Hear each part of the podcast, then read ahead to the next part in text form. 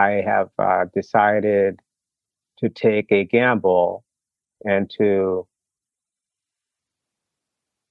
share some elements of a story that I've been curating. It's called, at this current time, it's called A Tale of Two Healers.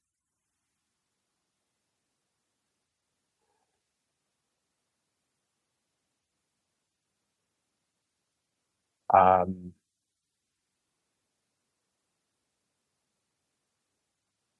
Charles Dickens uh, was famous for a story called The Tale of Two Cities. And in that uh, story, he said it was the best of times and it was the worst of times. And my mind took it and said, hey, okay, maybe it was the best of times in one city, while in the other city, it was the worst of times, which very much describes, you know, our geographical situation right now. London is celebrating the bicentennial or something, the platinum edition of the Queen of England. and, you know, Ukraine is, you know, getting bombed out, and then Uvalde and Tulsa are are are are in deep, deep, deep suffering. And then there's Cancun. You know, maybe they're having a good time in Cancun. A tale of two cities. So it's the best of times and the worst of times. We're always working with both. And that particular uh, train of thought kind of has informed, you know, what what I would like to endeavor to talk to you about tonight. And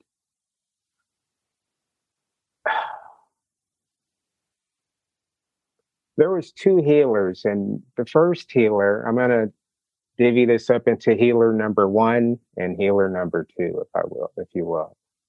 And so the first healer, or both of these healers, were part of the same community. And I'll let you embellish kind of like what the ideal community may look like for you. But one was a young, newer to the tradition, newer to the practice, but very effective, held a lot of promise healer who was younger. And the second healer was an elder. And very seasoned. And very well respected. And who was revered for his craft, and they were both revered for their craft. However, the young man's method of healing was through his speech. This was a gift that he had discovered and that the community had helped him to cultivate, and he was still very much in the early stages of it. But his words, he healed through his words. He healed through artistic expression such as poems and song. He was considered to be graceful and eloquent, insightful, intuitive, resonant, relevant, poetic, and melodic. This was how the community, the type of esteem this young healer's community held him in. But what the community didn't know, and I really want to invite you to maybe put yourself, place yourself in proximity to this, to the ideal of this young healer what the community didn't know, in spite of all of those beautiful attributes he, he embodied. They didn't know that he was discouraged oftentimes by his own inherent and secret struggles with the emerging responsibility of being identified as a healer and being identified as an up and coming community leader. They didn't know that on the other side of his gift, there was this turmoil. They didn't know. And so what ensued was because of this, this friction in this intersection that he was so acquainted with, this led him to struggling with believing in himself. And he oftentimes felt, you know, imposter syndrome.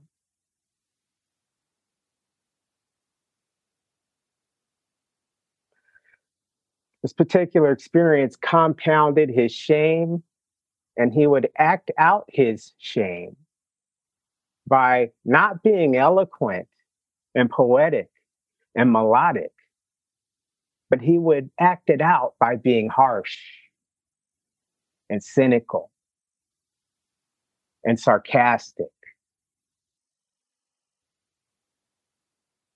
And this was acted out this way it was his way of sabotaging his calling and to distance himself and possibly even disqualify himself from what he perceived as a heavy responsibility to be what everybody else what was obvious to everybody else. But people didn't know what his struggle was. And as a result, another way that he would act out is that sometimes he would just disappear. He would go on hiatus, leaving the community he served, and he would go for periods of time, sometimes weeks, sometimes months, into the wilderness just to try to figure stuff out to see if he could shake it off, to see if it was really, really true that this is what he's supposed to be doing. And so within that same community, you had the second healer, who was an elder. He was a gentle and a sympathetic and a silent man. He was known for very few, if any, words at all. This elder healer was deeply attuned with the laws of nature. He could understand the secret languages of animals he could understand even the secret language of water. He could understand the secret language and the movements of fish and what it meant when they looked at you if you caught their glance.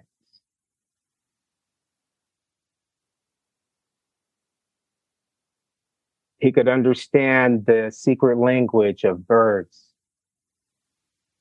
and even plant life. And he, being a human being, cultivated through his familiarity and acquaintance with the laws of nature, he cultivated the ability to not really need to speak the way most humans spoke. But yet he was still very much integrated into the human life of the community, that they just accepted that that's how he was. And his method of healing, unlike the young healer who used his speech and his eloquence and his art- artistry, the method of this elder was simply to bear witness. to the person or persons that were in front of him.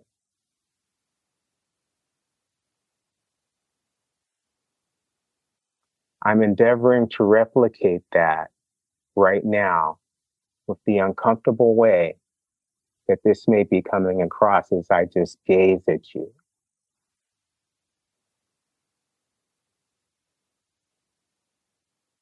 And as I do so, I'm seeing you and all of your other yous.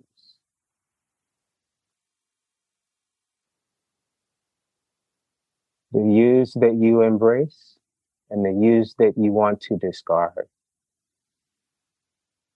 The yous that you celebrate and the yous of you that you merely tolerate. The elder healer had this type of magnetic presence.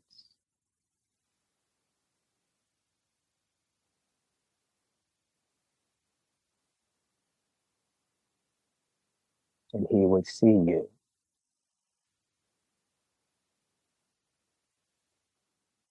In addition to this,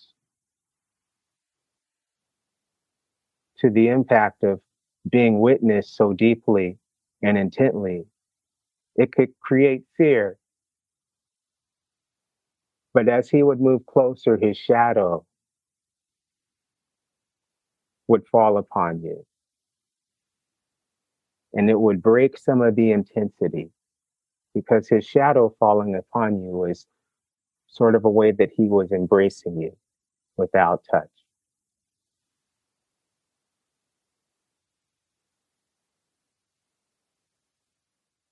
And so the elder healer, being aware that the younger healer had once again left, but this time the young man didn't come back within the typical time coordinates that he typically would. This would happen maybe every six to nine months. He would need to go on his excursion. But he wasn't coming back this time. He hadn't shown up. And the elder healer, being so acquainted with nature, he knew where he might actually find this young man with his multiple talents of being aligned with the universe and having this symbiotic communication with all living beings.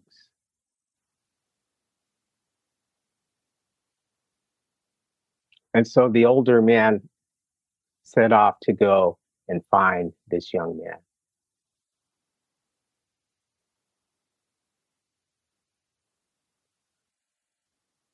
The older man actually found a set of footprints in some fresh soil and because he was so articulate with understanding the ways of plant life, he was able to not only identify the footprint of this young man, but the, with the way that the impression of his soul, the impression that his soul made on the earth itself, the older healer was able to notice the type of emotional weight this young healer was carrying.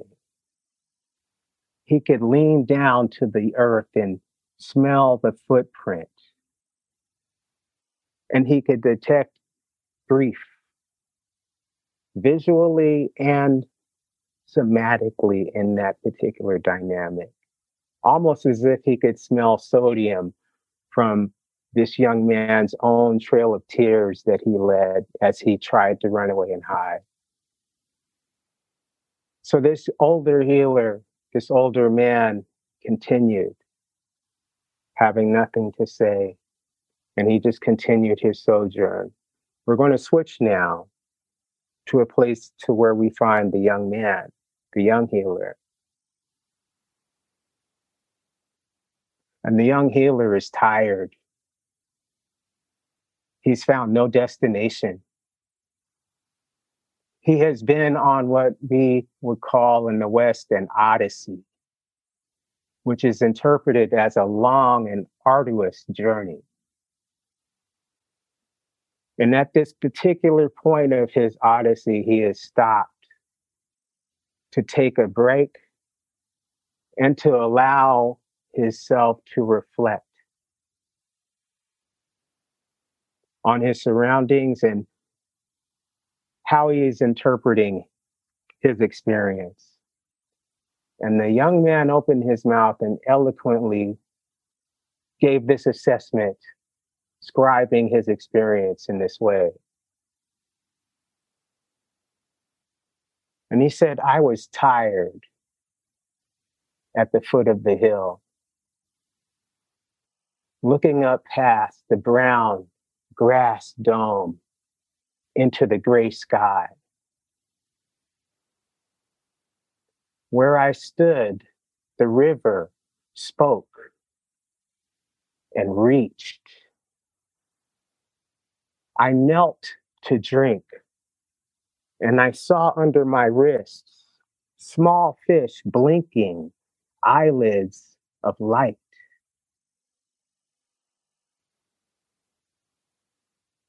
And he says, standing again, I bent with the shape of the hill where no trees grew.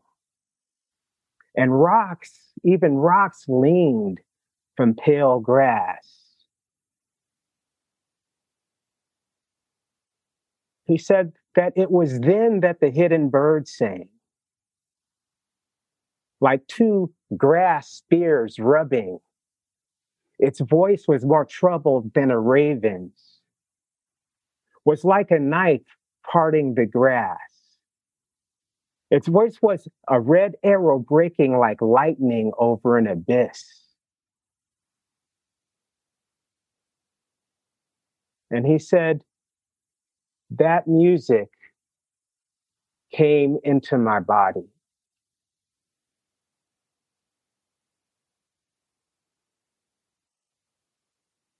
Touching the river with one hand, while with the other reaching towards the dome of the hill. The young man began to sing his own song of lament. For all of the reasons that were keeping him from his calling.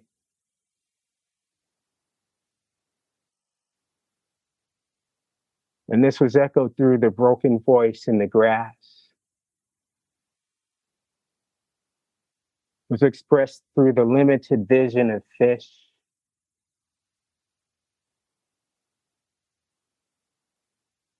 It was expressed through the seasons he saw on his sojourn, even the ashes of summer and ultimately through the shadows that fell upon his face.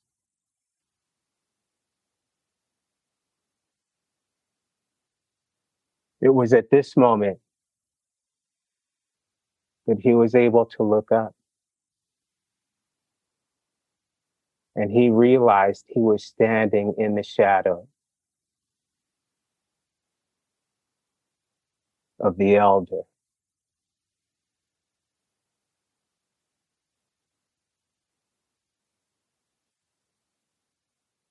The elder bear witness of him through the limited blinking eyelids of light fish as he drank.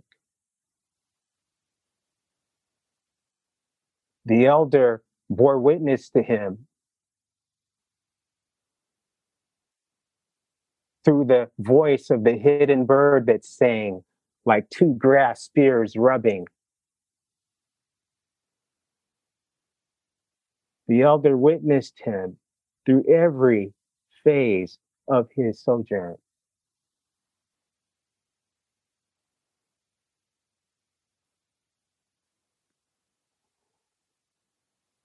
And in closing, the young man knew that this elder didn't speak.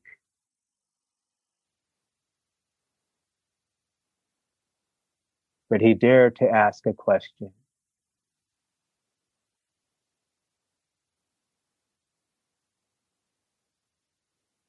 And he said, Elder, I struggle with believing in myself.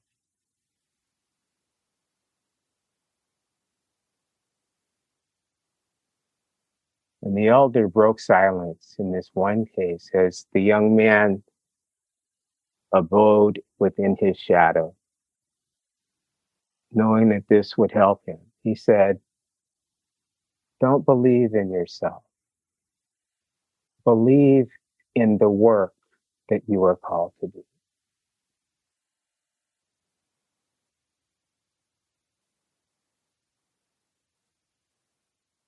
Believe in the work you've been gifted to do.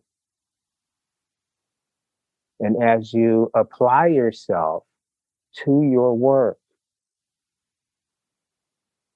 you will see for yourself that you've had the capability all along as you complete your work.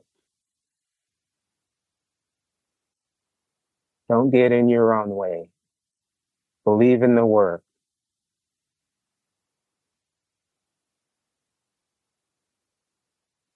And EBMC, that is all I have to share with you tonight.